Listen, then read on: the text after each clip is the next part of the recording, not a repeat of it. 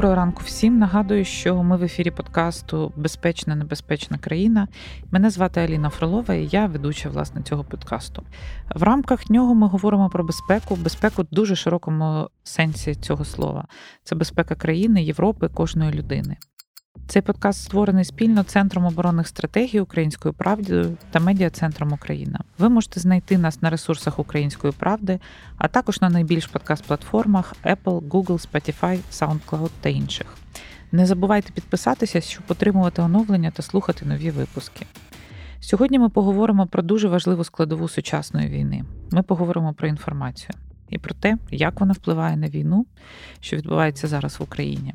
Чи сприяла це агресії Росії? І мій гість сьогодні Пітер Помаранцев, британський журналіст. Пітере, якщо описати всі напрями твоєї діяльності, вийде дуже великий список. Але ти, мабуть, один з найвідоміших людей у західних країнах, що говорить про пропаганду і досліджує Росію. У тебе є книги нічого правдивого і все можливо. Це не пропаганда і так далі. Ласкаво просимо. And welcome. Thank you very Дуже much дякую, for, for що me. запросили мене.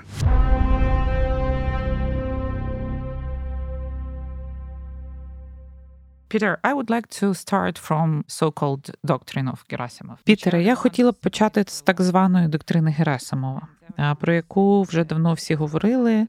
Просто нагадаю нашим слухачам, що Герасимов стверджував, що три чверті сучасної війни це інформаційний компонент. І це те, що використовують як операції впливу, психологічні операції. Протягом багатьох років я слухала і чула, особливо в західних колах, що Україна програє інформаційну війну. Але якщо подивитися зараз на те, що ми маємо, виявилося, що українці виявились досить стійкими як нація. Ми маємо великий список партнерів, які в нас повірили і нас підтримують. Чи означає це, що ми виграємо? І чи працює ця доктрина? Що ти думаєш про це? Is this doctrine still working? What is your idea about?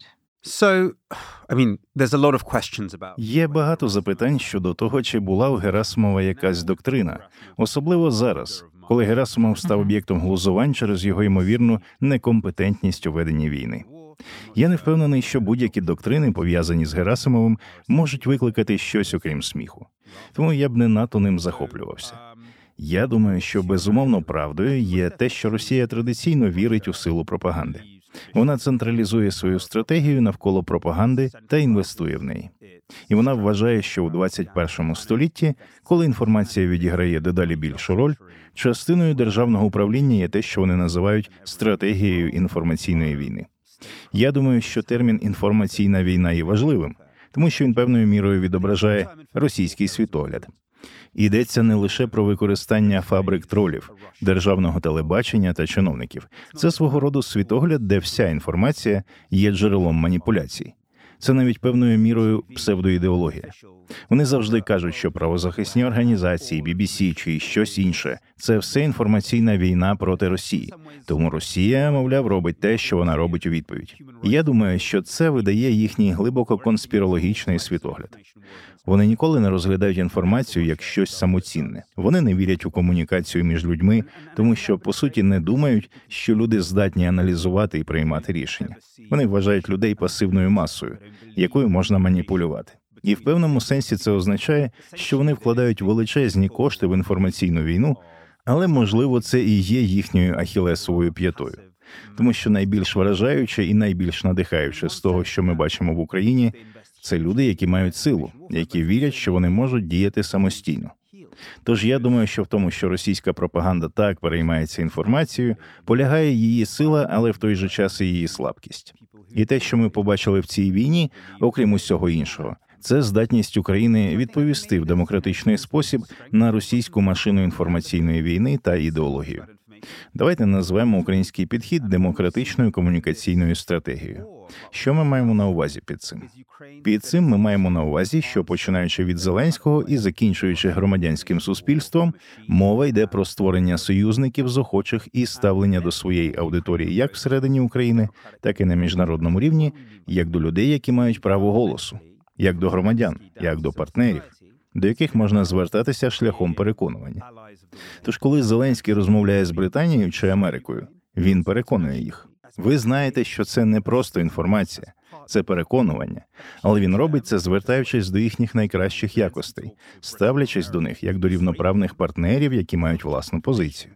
І найкраща комунікація, яку я бачив в Україні, була між громадськими групами, що самоорганізувалися, спілкувалися одна з одною, підтримували одна одну, збирали докази воєнних злочинів, надихали одна одну. Але робили це так, що ставилися до аудиторії як до демократичного суб'єкта, що має власну думку.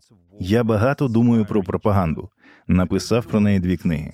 Викладаю курс в університеті Джона Хопкінса, в якому працюю у Вашингтоні. І іноді мені здається, що ми живемо у світі, де конкурують не ідеології, тому що ідеології сьогодні дуже заплутані, а філософії комунікації, які змагаються між собою. І одна з філософій, яка є в Росії, яка є в Китаї, але відверто кажучи, і в багатьох людей на заході, полягає в тому, що люди є пасивними, ніби пластиліном, яким можна маніпулювати. І ви робите це через дезінформацію, через теорії змови, через страх, через ненависть. Існує інша школа комунікації, яка бачить людей рівними. А сенс комунікації в тому, щоб надихати і залучати людей до реальної співпраці. І це дуже глибоко. Я думаю, що це різні уявлення про людину. Я думаю, що це різні уявлення про теорію комунікації, якщо говорити академічно. Але я думаю, що ми також бачимо, як ці різні уявлення переплітаються. Власне, саме зараз, коли я це говорю, я збираюся написати есей. Я зрозумів, що ніколи про це не писав, але я думаю, що те, що зробила Україна, є чудовим прикладом того, що демократії можуть переконувати маси людей. Ви можете робити це в демократичний спосіб, і це урок для всіх інших, тому що ми дуже обережно робили це на заході, але робили це дуже добре на внутрішньому рівні.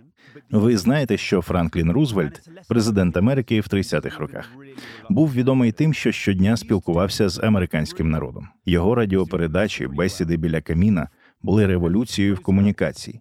Президент спілкувався зі своїм народом щодня. Під час холодної війни наші лідери намагалися розмовляти з людьми в радянському союзі.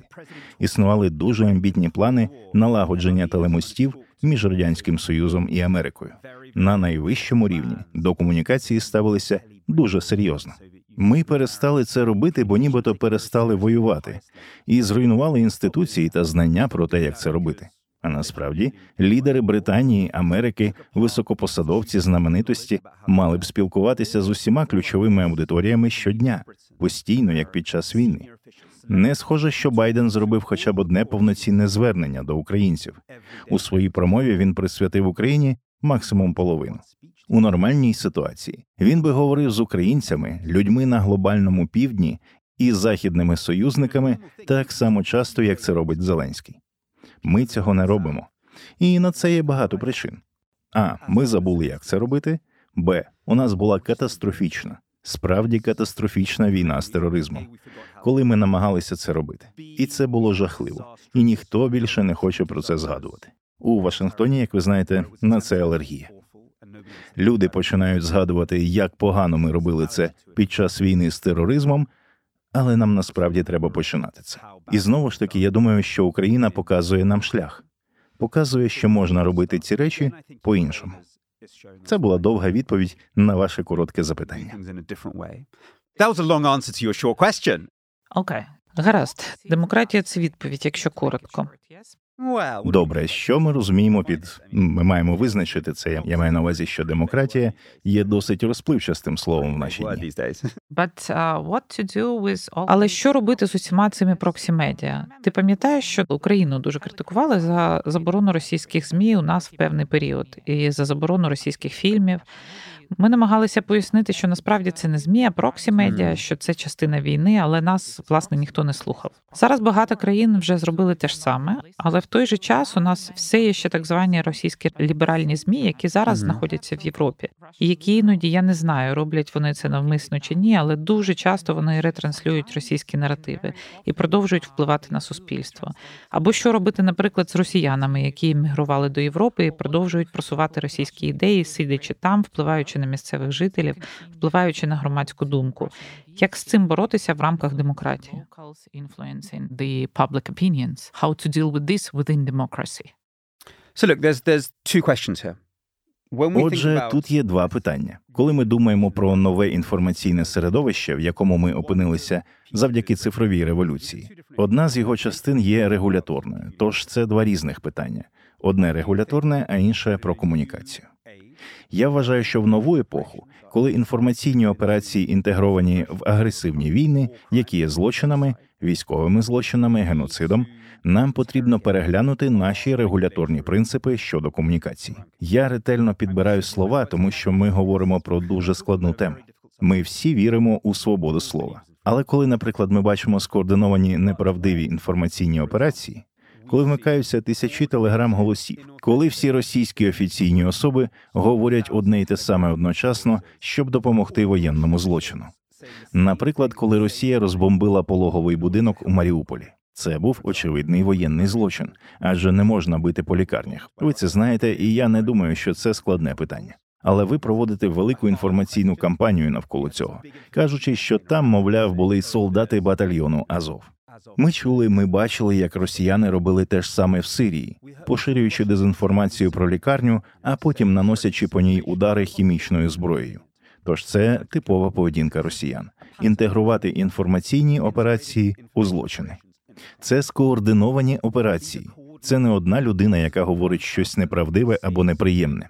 Це величезні операції, що проводяться в соціальних мережах, на телебаченні та в інших змі. Вони повністю інтегровані у військові та безпекові структури. Це все ще свобода слова? Я не впевнений. Я не впевнений. Я думаю, що окрема людина може говорити будь-які найжахливіші речі, але я не думаю, що можна дозволяти проводити такі операції. І я думаю, що ми повинні підняти це питання. Ми повинні підняти це питання в контексті поняття пособництва та підбурювання до злочинів. Нам потрібно повернутися назад. І це, до речі, є в декларації ООН з прав людини до поняття пропаганди війни, повністю підірваного, здається. Це стаття 20 декларації ООН з прав людини. Там ми забороняємо пропаганду війни, але ніхто не визначив, що це таке. Отже, Україна каже: Агов, хлопці, ми живемо в новому світі. Це не телебачення, це не медіа, це інформаційні операції, які є невід'ємною частиною військової стратегії Росії, частиною агресивної війни, яка є незаконною. Це пособництво і підбурювання до злочину. Люди, які, до речі, виступали проти того, що робила Україна, зазвичай були людьми саме з правового середовища. Я насправді думаю, що більшість нормальних людей вважали дії України правильними. Для більшості нормальних людей очевидно, що ви забороняєте ворожі змі, коли на вас нападають. Британія заборонила німецькі змі, коли Німеччина напала на неї. Тобто, це навіть не питання для звичайних людей. Насправді, звичайні люди часто розуміють це набагато краще, ніж юридичні та політичні діячі, тому що люди думають, очевидно, що якщо вони нападають на вас, ви забороняєте їхні телеканали, які підтримують війну. Насправді я не думаю, що якби опитати пересічних європейців, то вони повністю зрозуміють ситуацію, якщо пояснити їм, що відбувається. Це була проблема саме для професійної спільноти, спільноти свободи слова. І я пам'ятаю доповіді ОБСЄ. Але я думаю, що ця спільнота, яка, як мені хотілося б думати, є кращою, насправді повинна повернутися до основ і почати все з чистого аркуша. І я не маю на увазі винайдення чогось нового. Я проти вигадування нових категорій, таких як дезінформація, яку неможливо визначити. Ми повинні повернутися до принципів, які у нас є, і поставити їх під сумнів. Я маю на увазі, що це смішно, що ніхто не дав визначення статті 20. у декларації прав людини ООН є стаття, яка забороняє пропаганду війни. Просто для того, щоб наші слухачі розуміли у визначенні ООН, коли вони говорять про війну, вони не мають на увазі агресивну війну, тому що все інше це не війна.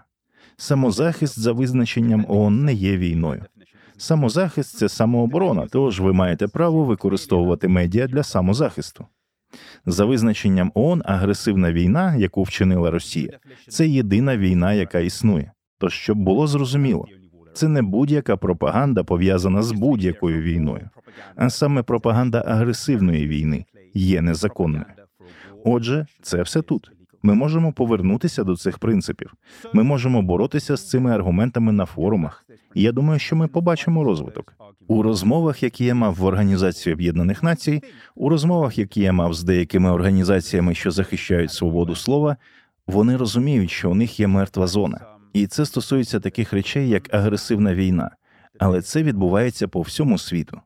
Ми бачимо це в М'янмі, де бірманська хунта використовує соціальні мережі для злочинів проти меншини Рохінджа.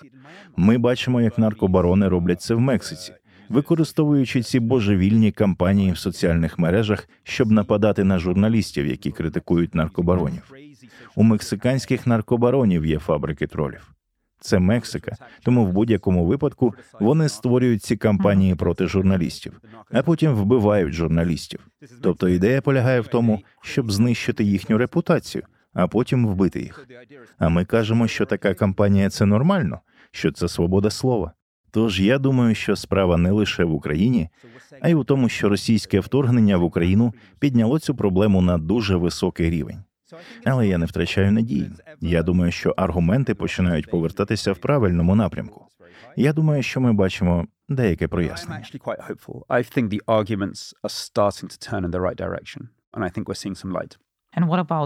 А як щодо цього впливу простих росіян, які сидять в Європі? У демократичних країнах є певні проблеми, з якими ми можемо впоратися за допомогою регулювання. Але ми ніколи не зможемо регулювати всі інформаційні питання в демократії, і ви не повинні цього робити. Тож, якщо ви вважаєте, що вони помиляються, то Україна та її друзі повинні наводити контраргументи, аналізувати аудиторію, робити те, що ми завжди робили. Питання в тому, чия це робота, хто повинен цим займатися, наскільки сильною є публічна дипломатія України, чи повинна вона йти від міністра інформації та культури, чи повинна вона йти через інші голоси. Так, якщо нам потрібна ідея для дискусії, я рекомендую нову книгу чудового професора історії комунікації та пропаганди Нікола Сакала, який викладає в Анненберзькій школі комунікацій, провідному американському університеті з комунікацій. Книга ще не вийшла, але я її прочитав, і в ній він пропонує нову концепцію, яка, на мою думку, дуже добре підходить для того, про що ми тут говоримо. Його аргумент полягає в тому, що м'якої сили вже недостатньо. Недостатньо просто бути добрим і мати гарний імідж. Він говорить про ідею репутаційної безпеки, про те, що державам потрібно думати про свою репутацію в усьому світі, щоб гарантувати свою безпеку. У певному сенсі Україна мала дуже слабку репутаційну безпеку у 2014 році, коли вона зазнала вторгнення. Е, Україна, де це на кого напали? Яке нам до цього діло? Зараз, очевидно, все набагато краще, але ви бачите, який шлях ми пройшли. Отже, те, про що ви зараз говорите, це репутаційна безпека. І професор Кал стверджує, що державам потрібно почати інвестувати в неї, ставитися до неї серйозно, тому що вона робить вас вразливими. Це не просто м'яка сила для збільшення торгівлі чи культурної дипломатії. Забудьте про це. Подумайте про репутаційну безпеку. Подумайте про те, де ваші вразливі місця і як їх зміцнити. and how do you harden them? I remember this very good example of Я пам'ятаю дуже гарний приклад цієї, скажімо так, репутаційної безпеки, якщо я правильно зрозуміла термін. В 2014 році ми намагалися пояснити, що проти нас воюють саме росіяни, і ніхто нам не вірив. Не вірили саме тому, що ми не мали довіри. Ситуація фактично змінилася лише тоді, коли НАТО продемонструвало фотографії, і ніхто не засумнівався, ніхто не сказав, що на цих фотографіях нічого чітко не видно. Мовляв, якась артилерія. Ви маєте нам повірити, що це артилерія, і тепер вона перетнула кордон України, і це означає, що це російська артилерія. Чесно кажучи, звичайна людина просто бачить якісь плями на екрані. Але ви довіряєте НАТО, а Україні не довіряли. І я думаю, що ти маєш рацію в цьому питанні. Але повертаючись до питання пропаганди, що ти думаєш про політику, яка зараз проводиться в Україні з централізацією змі в руках уряду і з його впливом через це? Тому що я бачила одне з опитувань в Україні, і серед найбільш рейтингових загроз, потенційних загроз для України, люди називали загальнонаціональний телемарафон. Potential threats to Ukraine, uh, people listed national telemarathon. Його назвали загрозою. So I haven't Я не відстежував громадську думку в Україні з початку повномасштабного вторгнення. Я робив багато таких досліджень до цього, з 14 по 21 рік. Але після вторгнення у мене просто не було часу. Я був дуже сконцентрований на низці інших проєктів.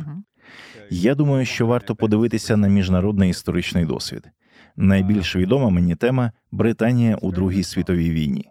Під час війни дуже важко дотримуватися тих самих правил щодо плюралізму, що й у мирний час. Це правда, і я маю на увазі саме Україну, яка мала плюралістичні змі, але не дуже доброчесні. Тому раптова дезінформаційна кампанія від конкуруючого олігархічного телеканалу може справді дестабілізувати ситуацію в державі та армії. Тож з одного боку немає нічого незвичайного в тому, що держава обмежує свободу змі під час війни. Не дивно, що Британія зробила щось подібне під час Другої світової, де фактично головні олігархи, які контролювали газети, були частиною уряду.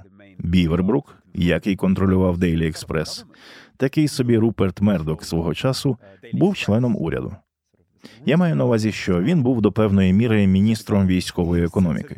Тож немає нічого незвичайного в тому, що під час війни існує більш централізований контроль. Це зрозуміло. Однак, ось у чому проблема. Чим більш централізованою стає влада, тим менше люди їй довіряють, і це також погано для ваших військових зусиль. Бо якщо люди відчувають, що їм брешуть, і якщо люди відчувають, що їм не говорять правду про те, що відбувається на фронті, і якщо люди відчувають, що про втрати не говорять, коли гинуть їхні сім'ї, люди перестають вам довіряти. Буде менше згуртованості в суспільстві, і це також руйнує ваші військові зусилля. І це дуже важка річ. І ось що вирішила BBC приблизно у 41-му році. Це було важливим рішенням у Другій світовій війні, дійсно революційним. Вони зібралися розповідати правду про війну. Це було важливе рішення, адже спосіб зберегти довіру це бути самокритичними. Тож британці першими заговорили про власні втрати. Це було дуже важливо, адже ви знаєте, що таке армія. Ви працювали з військовими. Ви знаєте, як важко військовим говорити про свої втрати. І BBC повідомляла про втрати, казала, скільки людей загинуло, розповідала всі ці погані новини. Але це робило новину більш достовірною і в довгостроковій перспективі сприяло згуртованості. Так що це дійсно важко. Я не думаю, що це легко. І я думаю, що ми могли б сказати: о, це повинно бути як у мирний час, але це не так. Проте, якщо ви підете в іншому напрямку, ви почнете втрачати довіру людей, що підірве ваші військові зусилля. Тому я вважаю, що на першому місці стоїть безпека, але ми повинні серйозно подумати про те, що означає ця безпека. quite a sophisticated way. Um, let's speak about the international community. Our minister... Давай поговоримо про міжнародну спільноту. Наш міністр Ткаченко, міністр інформаційної політики та культури, сказав, що Україна ініціює інформаційний Рамштайн. Я не знаю конкретних ідей, які вкладаються в це поняття, але що ми хочемо отримати в результаті? Яке твоє бачення або, наприклад, бачення з боку Великої Британії? Наскільки демократичні країни об'єднані в цій інформаційній війні і в інформаційній підтримці України? Чи є зараз топ новини про Україну в медіа? Що взагалі відбувається? Those media channels. What's going on? Okay. Let's, let's, let's take a step back. Давайте зробимо крок назад, тому що інформаційний Рамштайн був моєю ідеєю, і вона ґрунтувалася на дуже великому дослідженні, яке ми зробили з колегами для Сполучених Штатів у перші місяці війни. Після того, як ми закінчили це велике дослідження, я дав інтерв'ю Українській правді і згадав інформаційний Рамштайн. А потім це підхопили інші. Як це завжди буває в експертному середовищі, у вас є гарна ідея на папері, а тоді у політиків на її основі виникають власні ідеї. Вона трансформується, але основний принцип залишається тим самим. Основний принцип полягає в тому, що для того, щоб конкурувати з авторитарною машиною інформаційної війни, будь то Китаю чи Росії, демократичні країни повинні працювати разом. Ми повинні зрозуміти, де сила однієї з них, а де сила іншої. Росія і Китай вже починають співпрацювати в інформаційному просторі, обмінюватися аргументами, обмінюватися інформацією. Довгий час це робили Росія і Сирія. Це неформальні інформаційні альянси, але вони працюють разом. Демократії теж повинні це робити, виходячи з наших принципів і наших цінностей. І це починається з роботи над тим, як ми можемо допомогти одне одному, як це поєднується, що може зробити Америка, що може зробити Ірландія, що може зробити Британія в наших спільних зусиллях у цій війні прямо зараз, щоб виграти її. Це означає, що ми повинні підходити до ситуації набагато більш узгоджено, думати про те, які наші головні пріоритети. Головним пріоритетом є, наприклад, забезпечення постачання зброї. Що ми робимо для цього? Хто і яку роль виконує? Це розуміння того, де одна країна має вплив, щоб допомогти іншій, і так далі, і так далі. Тобто йдеться про те, як нам скласти лего наших сильних сторін разом.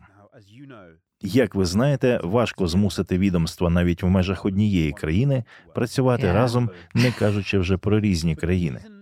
Саме з цієї причини ми використовуємо приклад Рамштайн. А якщо бути ще більш детальним, то це власне група військової координації у Штутгарті, яка була створена на початку війни. Тобто, у нас є приклад з військової сфери, де це спрацювало. Інформаційна складова буде іншою, але вона показує, що тут є принцип. І Я думаю, що це дуже важливо. Якщо звичайно демократії збираються перемогти у 21 столітті, а немає, до речі, жодних гарантій, що ми переможемо. Можливо, 21 століття виграють Росія та Китай. Нам доведеться почати працювати разом і в інформаційному просторі. Це свого роду основна філософія, і тоді реальна робота полягатиме в тому, щоб застосувати підхід, який дійсно базується на даних. Не просто так. Давайте зробимо щось тут, щось там, і спробуємо провести кампанію тут. А насправді добре, які наші пріоритети? Хто має ресурси, щоб їх реалізувати? Як їх сфокусувати? Саме тоді почнеться справжня робота. Саме тоді ми побачимо, чи дійсно це спрацює. Але це означатиме вибір наших цілей, тобто того, що говорять про Україну у різних країнах.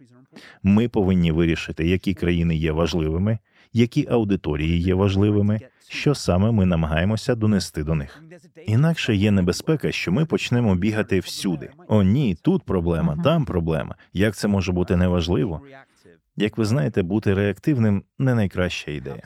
Ми повинні розуміти, якою є наша кінцева мета, і думати про те, які інформаційні активи можуть її наблизити. Тобто я б не надто переймався тим, що треба бігти скрізь і намагатися загасити мільйон пожеж. Але якщо ви запитаєте мене, чи є в інформаційному середовищі на міжнародному рівні один принцип, який має значення, чи одна проблема, яка не дає мені спати ночами, це те, що ми бачимо в країні за країною в наших опитуваннях що підтримка України насправді не так сильно залежить від того, ліві чи праві там політики, не так сильно залежить від того, проросійські вони чи антиросійські. Більшість країн сьогодні досить антиросійські налаштовані. Справа в імпульсі. Люди будуть підтримувати Україну доти, доки вони відчуватимуть, що Україна може перемогти, і люди перестають підтримувати Україну, коли відчувають, що Росія така велика і така страшна, що з нею треба домовлятися. А це завжди буде погана угода. Тож це питання імпульсу, питання динаміки, воно є ключовим. Ось чому під час відомого вам демаршу вагнерівців люди були так схвильовані, тому що раптом на секунду в цьому реаліті шоу Пригожина Путіна вони подумали: Боже мій, все не так стабільно.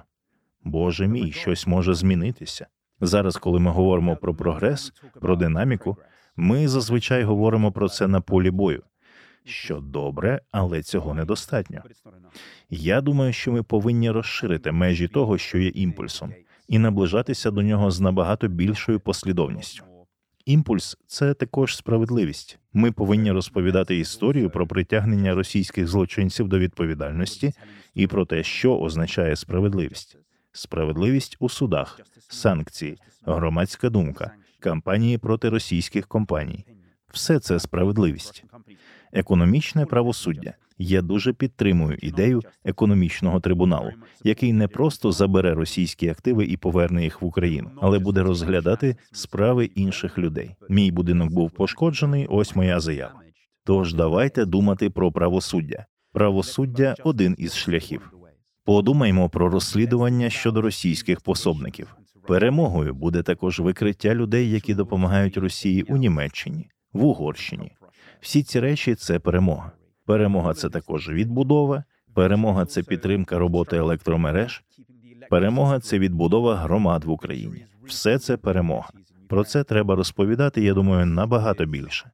Тому, коли ви говорите про західну пресу, мені здається, що вона трохи зациклена, наприклад, на Бахмуті чи чомусь іншому. Ні, це дуже важливо, але давайте думати трохи ширше. І це питання, оскільки воно також стосується Росії, воно полягає в тому, Чи є Росія занадто великою, щоб з нею можна було щось зробити? Ця винятковість Росії має бути підірвана багатьма способами. Тож ми повинні думати про імпульс у багато, багато, багато способів. So we have to think about momentum in many, many, many ways. So you mentioned two like a principal words, and I would... Отже, ти згадав кілька принципових слів. Я б хотіла зупинитись спочатку на правосудді. Ми маємо в історії певний прецедент правосуддя або покарання тих змі, які пропагували військові злочини або займалися агресивною пропагандою. Ми пам'ятаємо кейс Руанди в першу чергу як один з відомих прикладів. Чи бачиш ти тут можливість, наприклад, для Рамштайну або не Рамштайну? Чи хотіли би ви попрацювати з ідеєю розвитку цієї системи правосуддя, покарання тих засобів масової інформації, які пропагують ненависть? Like promoted propaganda, hate and so on? Well, this is specifically a project that I'm working on with. Власне, це проєкт, над яким я працюю з громадською організацією, яку я допоміг створити на початку вторгнення під назвою Проєкт Розплата, що об'єднує юристів і журналістів для фіксації воєнних злочинів і підготовки судових справ. У ньому працюють не лише українські співробітники, а й міжнародні юристи. І це один з великих проєктів, над яким ми працюємо разом з Global Rights Compliance, гуманітарною юридичною фірмою, яка працює в Україні. Ми вважаємо, що зараз настав революційний момент. Історично склалося так, що пропагандисти фактично виходять сухими з води.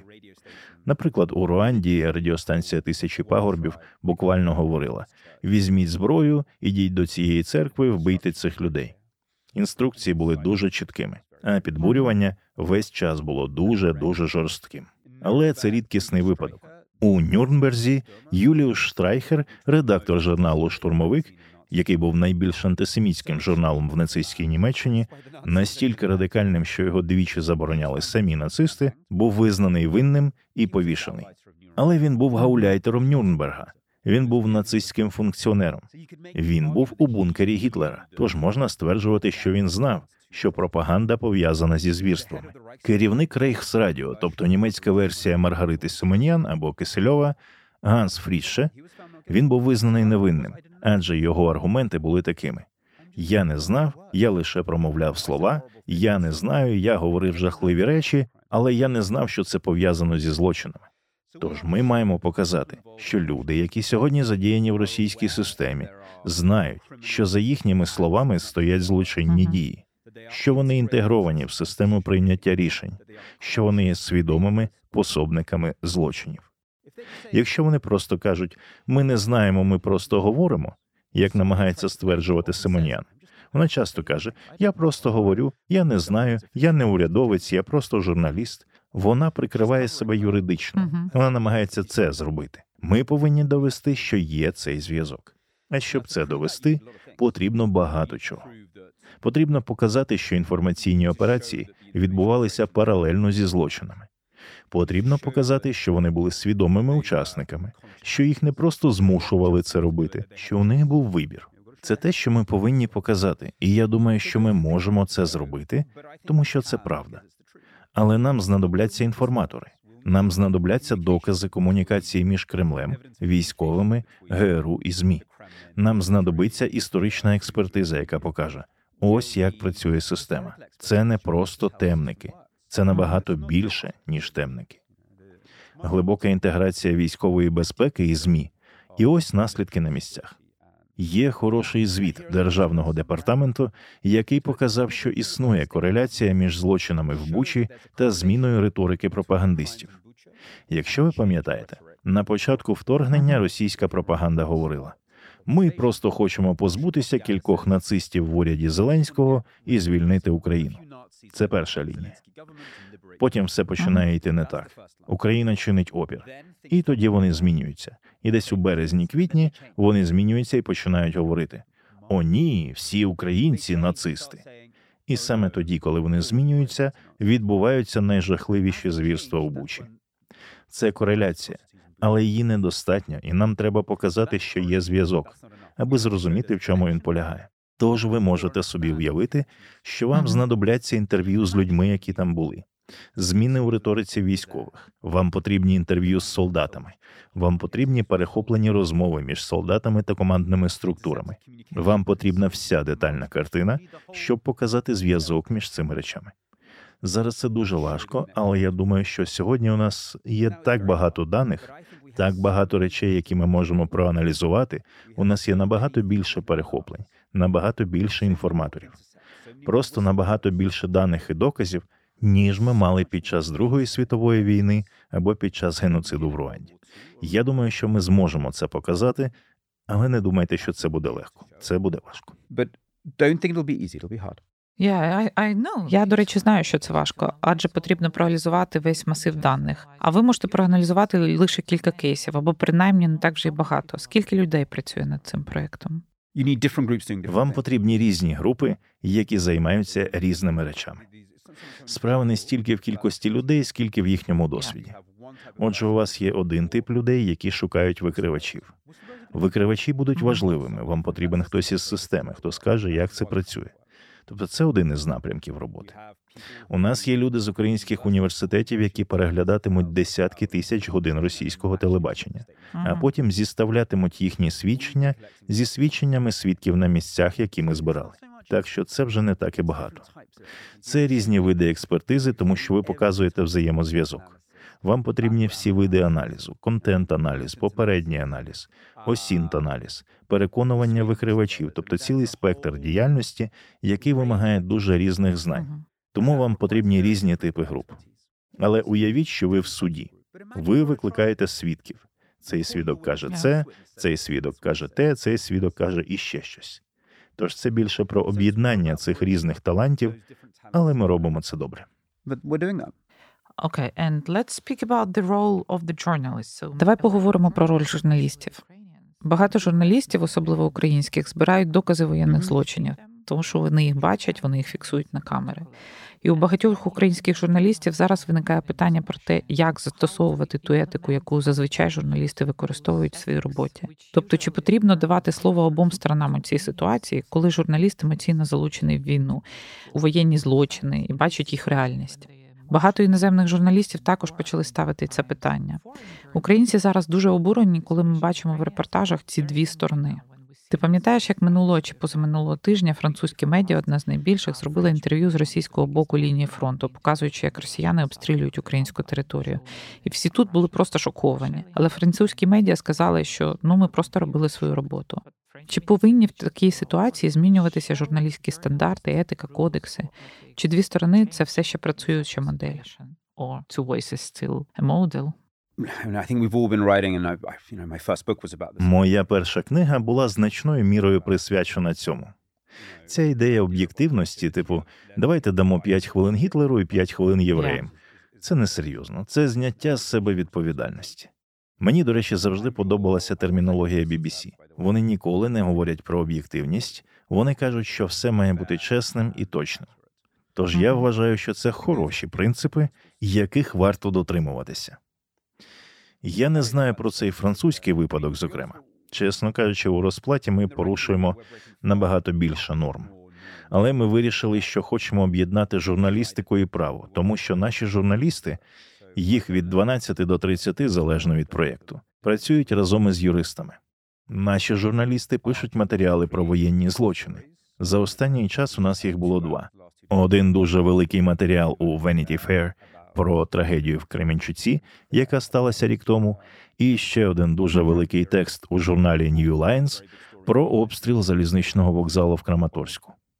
Іноді ми витрачаємо 6, 7, 8 місяців на одну історію. Збираємо історії таким чином, щоб їх можна було використовувати як докази в судах. Це щось нове, тому наших журналістів навчають брати інтерв'ю таким чином, з такою глибиною, з такою точністю і таким підходом, щоб потім ці докази могли бути використані в судових процесах щодо воєнних злочинів. Отже, журналісти роблять історії, архів потім потрапляє до юристів, які починають будувати справи. Зараз багато журналістів скажуть, що так не можна робити. Багато журналістів кажуть, що журналісти та адвокати ніколи не повинні працювати разом. Ви знаєте, багато журналістів скажуть, що ви ніколи не повинні давати адвокатам свої докази. Я маю на увазі відомі випадки, коли журналісти з'являлися в Гаазі, а потім навмисно ігнорували запитання, кажучи, я не буду говорити з адвокатом. У журналістській етиці є ідея, що ви не працюєте з юристами, тому що у юристів інші мотивації, не такі, як у вас.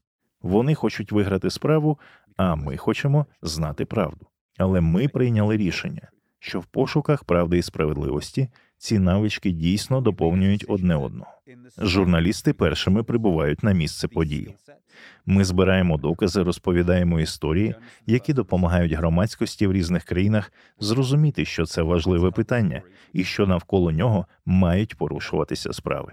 А потім вже юристи у цій справі шукають правду і справедливість. Я не знаю, чим займаються юристи в інший час. Юриспруденція дуже цікава професія з моральної точки зору. Але тут є спільна мета. Отже, я не знаю, чи читав хтось мої книги, але одна з речей, яка мене цікавить, це зв'язок між медіа та демократією. Яка роль медіа в демократії? І раніше існувала теорія про роль медіа та демократії, яка, на мою думку, більше не працює. А саме ЗМІ говорять правду, вони досягають ринку ідей, і на цьому ринку ідей ми маємо громадян, які роблять раціональний вибір. І ми маємо демократичну публічну сферу, засновану на доказах і аргументах. Це повна нісенітниця. Люди так не думають. Комунікація так не працює. Тому всі ці аргументи, принципи, якими керуються медіа, ґрунтуються на хибній філософії зв'язку медіа з демократією. Із цього є два шляхи. Один з них це шлях авторитарної і насправді досить агресивної пропаганди, яка каже, що об'єктивності не існує, правди не існує, тому все, що у вас є, це маніпуляції та емоції. Це те, що говорять путінські пропагандисти. Вони скажуть, що BBC – це міф, це все нісенітниця. Тому все, що у вас є, це ненависть і брехня, і це нормально. У кожного своя правда. Такий підхід можна часто почути в Америці на Fox News. Це говорить Шон Хенніті, дуже відомий американський ведучий, який дуже симпатизує певним речам, які не дуже корисні для України. І путінська пропаганда говорить це постійно. Так що для мене це теж не вихід. Я все ще вірю в правду. Я все ще вірю в точність. Я все ще вірю в комунікацію. Але ідея про те, що ви просто розповідаєте історію всім сторонам, а потім суспільство приймає рішення, також є нісенітницею. Ви повинні розуміти людей і знайти спосіб донести до них правду. У цьому і є виклик. І можливо саме від нього журналісти тікають, тому що це змусило б журналістів думати про аудиторію. Це змусило б їх думати про те, як насправді живе їхня інформація, і можливо, декому це незручно. Можливо, це важко, можливо, це неприємно, але хтось має почати думати про це, тому що ми конкуруємо з пропагандистами, які думають про це постійно. Вони думають про вразливі місця людей, про докази, до яких вони хочуть прислухатися, до яких ні, і проштовхують свою брехню в цьому напрямку. Вони постійно аналізують аудиторію. Це великий виклик, з яким ми стикаємося. Тож, чи це зв'язок між медіа та правосуддям, чи це зв'язок між медіа та правдою, чи це донесення правди до аудиторії, це виклики, які стоять перед нами. Який зв'язок між медіа та демократією? Це виклик, з яким стикаються журналісти, якщо ми хочемо притягнути владу до відповідальності за допомогою правди. Я маю на увазі, що це наша головна філософія притягнення влади до відповідальності за допомогою правди. Чи робимо ми це? Це питання, яке ми повинні собі поставити. Тож, коли ми говоримо про те, що ми просто робимо свою роботу, про баланс, шмаланс, це лише відволікає увагу. Я кажу про те, чи робите ви цю роботу, чи притягуєте ви владу до відповідальності за допомогою правди. Are you doing that job? Are you holding the powerful accountable the truth? Supportive. Згодна, дуже підтримую такі ідеї. Це, мабуть, останнє питання, яке я хотіла б поставити, і воно про Росію. Ти знаєш, зараз багато дискусій про те, що нам пощастило, що ми відрізняємося від них, що ми, можливо, не так сильно реагуємо на пропаганду. Але добре, так припустимо, Україна виграла цю війну. Що робити з Росією? У нас є цей досвід. Так, я знаю, що це питання, але багато хто не любить обговорювати це питання. А у нас є досвід Німеччини, який ну не може бути застосований тут, тому що у Німеччини після війни діє фактично окупаційний режим, і країни-переможці могли регулювати багато речей. В такому випадку денацифікація може спрацювати, тому що ви регулюєте багато речей. Я не думаю, що хтось з демократичних країн хоче окупувати Росію, на жаль. Але, вочевидь, у нас все ще є люди, які вірять пропаганді, не хочуть думати, мають доступ до нормальної інформації, але не роблять жодних спроб змінити свою думку, переглянути ідеї, які вони вірять. Чи є якісь ідеї, чи є в тебе якесь бачення, як працювати з цією великою масою людей, які були травмовані пропагандою, і вони ж залишаються на цій позиції? Що робити з їх дітьми в Росії? Як їх денацифікувати? What to do with kids, how to denazify them? Um, well, as you say, there are there is international experience with this, and there is history. Ну, як ви кажете, для цього є міжнародний досвід і є історія. Я буквально вчора ввечері розмовляв про це з деякими українськими друзями, і я припускаю, що є кілька прикладів того, як країни змінювалися після поразки, але можливо без окупації. Я маю на увазі Британію, певною мірою Францію. Я маю на увазі, що не всі будемо чесними, але багато європейських імперій усвідомили, що імперія це не шлях вперед, і розпочали повільний, але необхідний процес самоаналізу і певної самокритики. Я припускаю, що це сталося після поразки, але без окупації. Тому гадаю, що є кілька прикладів того, як країна починає аналізувати саму себе. Можна сказати, що Америка постійно перебуває в цьому процесі, в процесі самоаналізу. Я працюю в американському університеті, і там докладається багато зусиль для осмислення минулого, упереджень, інстинктів імперії, того як від самого початку, від самого здавалося б славного моменту революції, Америка все ще була світовою столицею рабства, і її найліберальніші голоси були рабовласниками. Так історично склалося, що деякі з найбільших російських опонентів внутрішніх репресій є імперіалістами. Найвідоміший із них Солженіцин. Він з одного боку хоробро бореться з гулагом, а з іншого мерзенний імперіаліст з фашистським світоглядом. Тож це багато в чому не нові явища. Якось відчувається, що в Росії це мало ймовірно, тому що це сягає так глибоко. Ми маємо справу з черговим російським вторгненням. Це не просто окрема війна, це продовжується століттями. Російський імперіалізм вкорінений у російському гуморі, російській літературі, способах мислення. Йдеться не лише про заяви, не лише про політику. Я маю на увазі, коли Пушкін пише Кавказ подо мною, один з його відомих віршів. Уявіть кількість імперіалістичної ментальності, яка вкладена в ці слова, яка йде дуже, дуже глибоко. Тож, поки ми не звернемося до цих набагато глибших, справді глибоких культурних коренів російського імперіалізму, расизму та гноблення, нічого не зміниться. Тож давайте подумаємо, на що ми можемо впливати в певному сенсі. А ми можемо впливати на те, щоб Україні по суті було байдуже на те, що відбувається в Росії. Польща та Естонія переймаються тим, що відбувається в Росії, набагато менше ніж 100 років тому чи 30 років тому. Тому членство в НАТО це просто неодмінна умова для цього. Це має відбутися. Ми повинні поставити себе в таке становище, щоб нам було байдуже. Це номер один.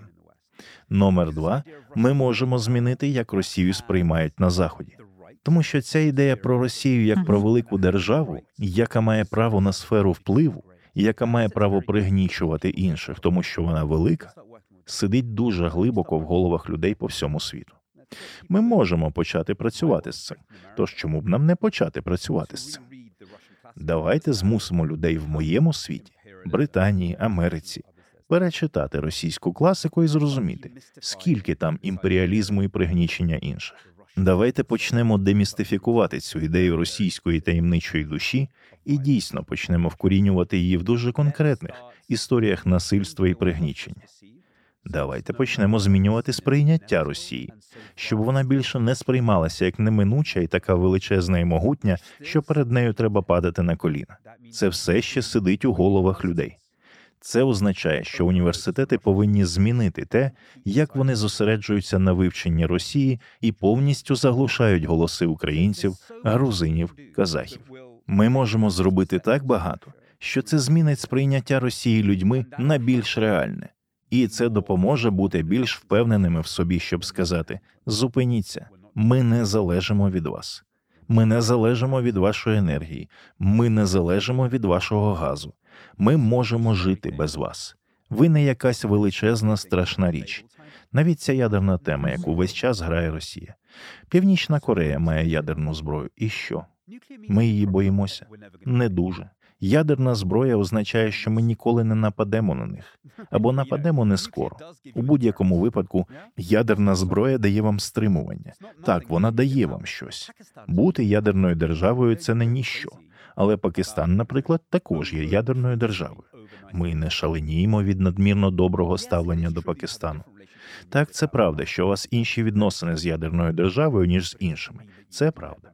Але це не означає, що ви дозволяєте їм мати все. Це дивна річ. Але ж вони ядерна держава. Ну то й що з того? Існують способи поводження з ядерними державами, які ґрунтуються на їхніх сильних і слабких сторонах. Тому я думаю, що ми можемо зробити дуже багато, щоб змінити Росію в наших головах, змінити проросійські західні уми, змінити проросійські глобальні уми, і це дозволить створити набагато сильніший фронт безпеки проти Росії. Тож давайте почнемо з цього. Щоб не сталося всередині Росії, ми повинні бути готові до цього. Ось в чому річ. Якщо вона розпадеться, що, до речі, я вважаю дуже спекулятивною ідеєю, з розряду можливо, ми повинні бути до цього готові. Якщо Пригожин замінить Путіна, ми повинні бути готові до цього. Набагато більш небезпечним сценарієм, до якого ми повинні бути готові, є Мішустін і Греф. Тому що найбільш імовірно Росія позбудеться п'яти чоловік: Путіна, Шойгу, Патрушева. Вони підуть у будь-який спосіб, у який Росія вирішить їх звільнити, а потім залишаться Греф, Мішустін, такі собі технократи, які скажуть, все закінчилося. Вони видадуть кількох воєнних злочинців Суровікіна, Мізінцева, Герасимова і відправлять їх до Гааги. Ось вам невеликі репарації для України. Давайте повернемося до бізнесу, і нічого не змінюється. І всі ці глибинні проблеми залишаються, і наступного разу, коли настане криза, і Грефа з Мішустіним зметуть, а Патрушеви повернуться, тому що в кожній обласній адміністрації є свій Патрушев. Все почнеться знову. Тому для мене найбільша небезпека полягає саме в цьому. Росія визнає якусь поразку, проходить через тимчасові косметичні зміни. Всі на заході настільки жадібні, що знову дозволяють Росії робити те, що вона хоче, тому що вона має ці величезні природні ресурси. Все це є. Всі кидаються знову робити те, що вона хоче. Всі знову кидаються вести бізнес з Росією, і через кілька років ми повторюємо те ж саме. Я думаю, що для мене це, мабуть, більша небезпека ніж перехід Гіркіна до влади. Бо що робити з Гіркіним, зрозуміло з Гіркіним просто будуть воювати. Then Girkin coming to power. We know what to do with a Girkin. You know, you know what, we just fight Absolutely agree and we speak a lot on this podcast. Абсолютно згодна. І ми багато говоримо в цьому подкасті з моїми гостями про загрозу так званого ліберального підходу до Росії або ліберальної влади в Росії. Тому що це може призвести до того, що історія повториться з високою ймовірністю. І насправді я думаю, що це набагато більш вірогідна річ, ніж усі ці сценарії катастроф, як от розпад країни Кадиров чи ядерна зброя. Я не бачу причин. Послухайте, Росія досить божевільне місце, тому вона може розвалитися, Бог знає, але більш вірогідною є класична річ. Вони усвідомлюють, що зробили помилку. Вони вважають, що нинішнє керівництво просто некомпетентне, не має зв'язку з реальністю і просто не може більше приймати рішення. І так президентом робиться Мішустін, Набіуліна міністр фінансів, Греф стає міністром закордонних справ, як і всі ці прийнятні люди, з якими Захід любить мати справу. І ми просто повертаємося до нормального життя. І вони навіть говорять деякі слова і роблять деякі косметичні зміни, але справа не в окремих людях, і навіть не в їхній дволичності, якій я б не довіряв, а в глибокому корінні російського насильства і агресії. Yeah, we have a lot of work to do. And I absolutely agree. Так, у нас багато роботи. Я абсолютно погоджуюсь з твоїм підходом і думаю, що це дійсно може допомогти, тому що ми можемо контролювати лише те, що ми можемо контролювати. Ми, власне, можемо контролювати наш підхід, нашу готовність до сценаріїв, які можуть статися. Дякую тобі. Було дуже приємно поспілкуватися. Я думаю, що я могла б продовжувати і довше, але як я вже казала, в нас нема часу. І сподіваюся, що побачу тебе незабаром, щоб обговорити деякі з досягнення вашого проєкту, проєкту розплат. Some advances with your uh, project, Raccoon project. And yeah, no, I'm very keen to Так, мені дуже цікаво, як розвиватиметься інформаційна історія з Рамштайном. Я маю на увазі, що це класичний випадок, коли хтось із нашої спільноти говорить щось, а потім це підхоплюють політики. І я впевнений, що все буде по-іншому, коли вони отримають це в свої руки. Але це також захоплююче. Я думаю, що ви багато думаєте про інформацію, комунікацію, як і я. І я думаю, що ми живемо в дуже цікавий час.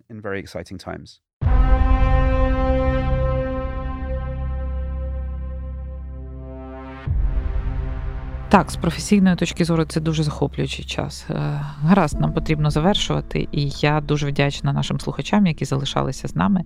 Нагадаю, що це був подкаст Безпечна небезпечна країна, і я, його ведуча Аліна Фролова. Цей підкаст створюється Центром оборонних стратегій, Українською правдою та медіа-центром Україна.